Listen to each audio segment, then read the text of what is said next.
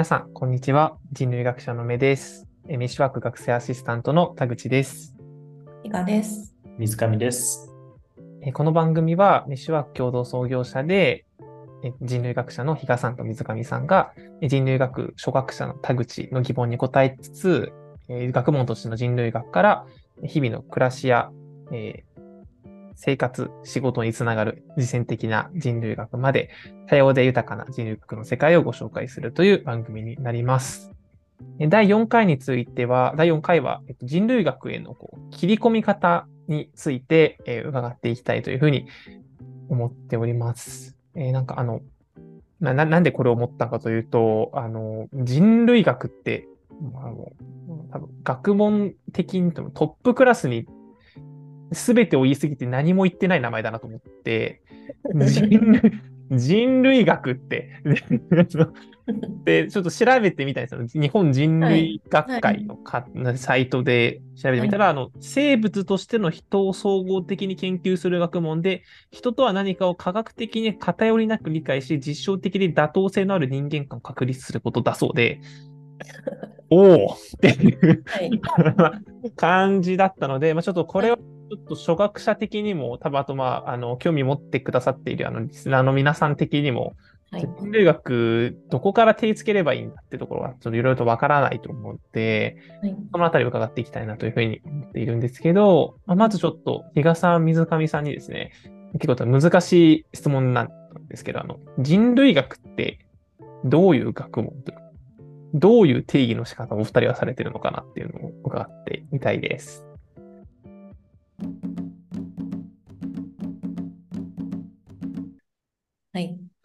えーっと、まあ、なんか教科書的な話で言うと、今ちょっと、あの、田口さんが言ってくださった、えー人類学、日本人類学会が、あの、で定義している人類学の、あの意味ですね。で、おそらく、あの、日本の人類学業界っていうのも結構複雑だと思うんですけど、例えばこの日本人類学会だと、あの多くの方は、えーまあ、理学、理学系の方とかですね、形質とか、まあ、例えば、うん。えっと、えーまあ、理、理学部の中に、理系の理学部の中に、えーまあ、いわゆる人類、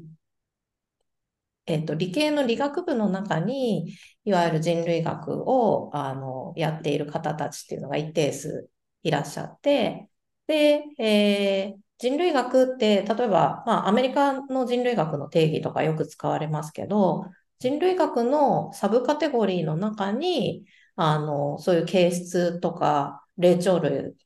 霊長類学、お猿さんたちですよね、とか、骨とか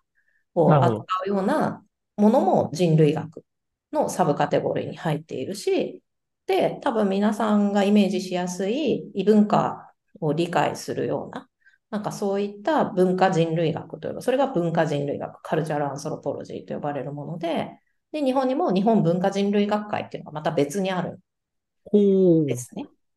なるほど。で、あの、なので人類学って本当何々人類学？だから今、せ例えば生態人類学とか、うんえーで、まあ文化人類学っていう言葉が多分日本では一般的だと思うんですけれども、なんか社会人類学、イギリスだとソーシャルアンソロポロジーっていう言葉の方が一般的だったりとか、なんかその人類学って、だから広すぎるっていうのは本当におっしゃる通りで、で、何々人類学ってものもたくさんあれば、あるいは人類学の中にそういう考古学とか生物学的な人類学っていうものも含まれていたりっていうことで、あの、だから皆さんが思われるよりも、別に必ずしもその同時代の人間のことをフィールドワークして理解している人たちだけが人類学者ではなくて、そういう考古的なことをやってらっしゃる方たちも、まあ、人類学のあの延長線上におられるし、あるいはその別に必ずしも人だけを見ているわけではなくて、うん。あの霊長類を見ている研究者の方たちも人類学と近いところにいらっしゃるしっていうふうにして、本当に広い領域を指しているので、そういう意味で、あの、定義っていうのも非常に、だから難しいというか、おそらくその方たちの専門性によって、人類学の定義や説明の仕方もそれぞれに変わってくるのかなと思っています。ああ、なるほど。水上さんとしては？まあ、でも今大体いいところだったんで、以上言うことないんですけれども、えー、そうですね。で、あまあ、だから私たちのことを言っておくと、えっと、伊賀も三上も基本的にはその文化人類学のまあ、あの、分野で研究してきた、えー、なので、どちらかというと、その文化人類学だったりとか、えっ、ー、と、今生きている人を、えっ、ー、と、文化的な側面だったり、社会的な側面だったり、まあ、ちょっと目には見えないけれども、えー、皆が共有している、えー、ものを、えー、メインにえー、人間を見るっていうことを、えー、まあ、一応専門にしている、えー、人々っていうのがあるかな。ただ、あれですよね、比嘉さんとか結構、その、考古学の人と協業したりとかもしてますよね。そうですね。なので、やっぱり、あの、じゃあ人間、まあ、人間を見ようと思うと、それこそいろんな、それ歴史的な時間軸でもあったりとか、あるいはその空間的に地理的に多様な地域のあの人たちのことを視座に置いたりとか、なんかそういう、あの、射程を広くすることっていうのもどうしても含まれてくるので、あのまあ、もちろん人類、まあ、文化人類学者たちの中で、あの、研究チームも組まれていますけれども、でも、あの、まあ、私が特に自分が受けてきた教育なんかがそうですけど、まあ、京都の人たちとか、あるいは私がこういろいろ教えていただいていた先生方とか、あの、先生方、理学部出身の方とか、農学部出身の方とか、そういう先生方にあが人類学を教えてくださってたんですね、ずっと。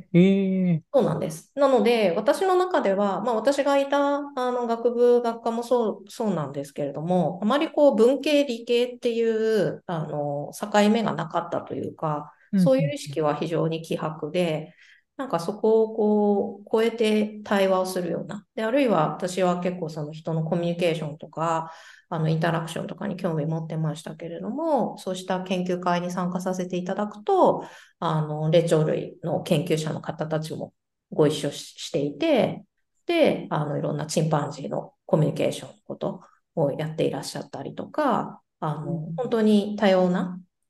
研究者の人たちが集まってディスカッションするとか、まあ、今も私も入れさせていただいている研究プロジェクトでも考古学者の方たちと一緒にあのいろんなことを考えているっていうのがあったりとか、だからあの人類学者の人は比較的そういう隣接の分野の方たちとのあのこう一緒に研究をするっていうこともあるっていうイメージですかね。あ、それはすごい、ちょっと意外でしたというか、うん、なんか、割となんか、僕の大、僕が行ってる大学の区分だと、まあ、文化人類学専攻っていう感じだったので、うん、もう完全になんか、人類学って結構文系寄りの学問というか、なんかその結構、あのー、最近話題になってる本とかも、基本的にはなんか、僕が見聞きするのは、なんか、そのね、その現代で、そのこういう超、そのフィル、あの、産業観察、まあ、前回聞いていただきたいんですけど、産業観察して、みたいなところが多かった中で、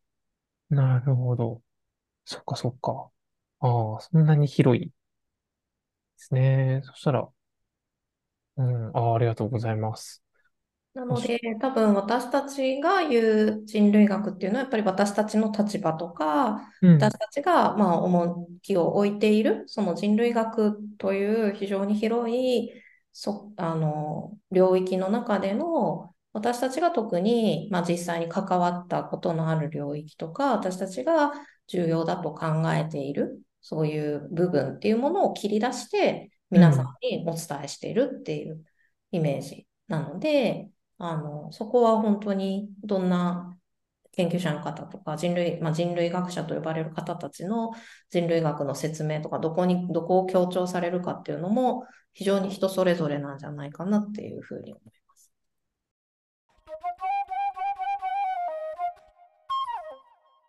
あなんか結構人類学ってなんかこうオ、オルタナティブというか、なんか主流、今主流になってる考え方とは、こう、ちょっと別の角度の物事を、ん物事、見方を提供してくれるみたいな感じだと思ってたんですけど、さらにその人類学の中でも、本当にたくさんのこう、見方みたいなのが、こう、存在していて、で、まあ、なおかつ文系も理系も、いろんなこう、横断の仕方をそうですね。ながら、うん。ああ、なるほど。あありがとうございます。なんかその、人類学って、まあなんか、そういう感じでなんかこう、まあもう、まずまあやはりひ広いうん。し、まああと、なおかつその、やっぱり僕はその産業観察とかフィールドワークとか、結構なんか、その、なんかなんだろうな、活動的なイメージというか、そのうん学問なんか比較的活動的なイメージがあるので、なんかなんだろうな、こうちょっと本読んでるだけだとちょっとまあなんか身につかないなという気もうん。しているなと思っていて、まあ、その結構、あの、お二人にあの、人類学の領域への足の踏み入れ方というか、うん。そういうところを伺っていきたいんですけど、まずまあその知識としての本として、なんか初学者におすすめの本はこれだよみたいな、ありますか？そうですね。結構いろんな方に聞かれることがあって、いつもどういうお答えしようって悩ましいんですけど、あの、お話ししたように、だから人類学全体を理解しようっていうのは結構難しい話だと思ってますし、うん。で、皆さんもそれぞれに人類学のこのあたりが気になるとか、うん。そういうポイントってある気がしていて、あるいはその人類学知ってこんなことが分かるようになりたいとか、こういうことにつなげていきたいっていうのもそれぞれ皆さん違ってらっしゃるのかなと思うので、なんかそれによっておすすめする本のタイプもいつも変わるかなと思っています。で、うーん、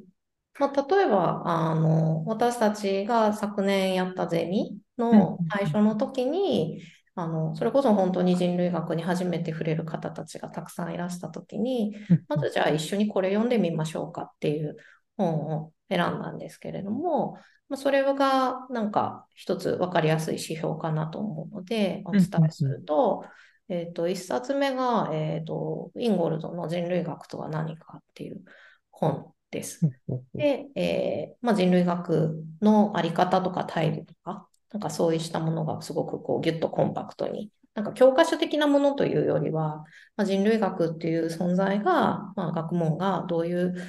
えー、なんですかね、まあ、社会の中でどういった意味を持つのかっていうことがインゴルドの思想として語られているという本だと思っていますけれども、まあ、それこは私も考えている人類学のそれこそ定義とか意味付けに近いなと共感するところが多いので、まあ、それを一冊挙げさせていただいたのと、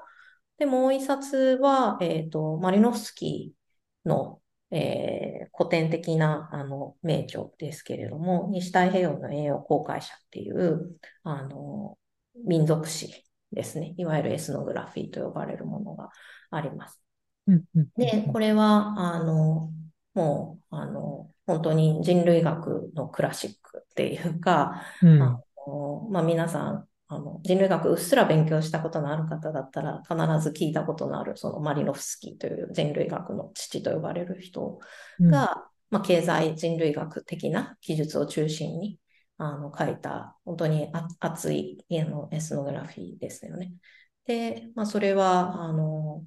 なんですかね。まあ、本当に読んで、あの、いろいろ、いろいろな角度から読んで面白いものだと私は思っているので、まあ、そういうもので、こう、人類学的な、その、民族史に触れるということですね。っていうのを、あの、人類学者が書いた、その、ある、まあ、すごく古典的なある地域、ある民族の人たちの、まあ、社会というものを描き出した、そういう民族史っていうのを実際に一度読んでみるっていう経験も非常にいいのかなと思って、そうした民族史の中からマリノフスキーの一冊を挙げてみました。で、最後にもう一冊がフィールドワークへの挑戦っていう、あの、これは、あの、私自身もちょっと、あの、寄稿している、私が京京都で受けていた、まあ、ゼミの、あの、その学生たちと、まあ、指導教員されていた菅原先生の方っていう方が編編集されている本なんですけれども、まあ、実際に学生たちがどんな風にフィールドに飛び込んでいって、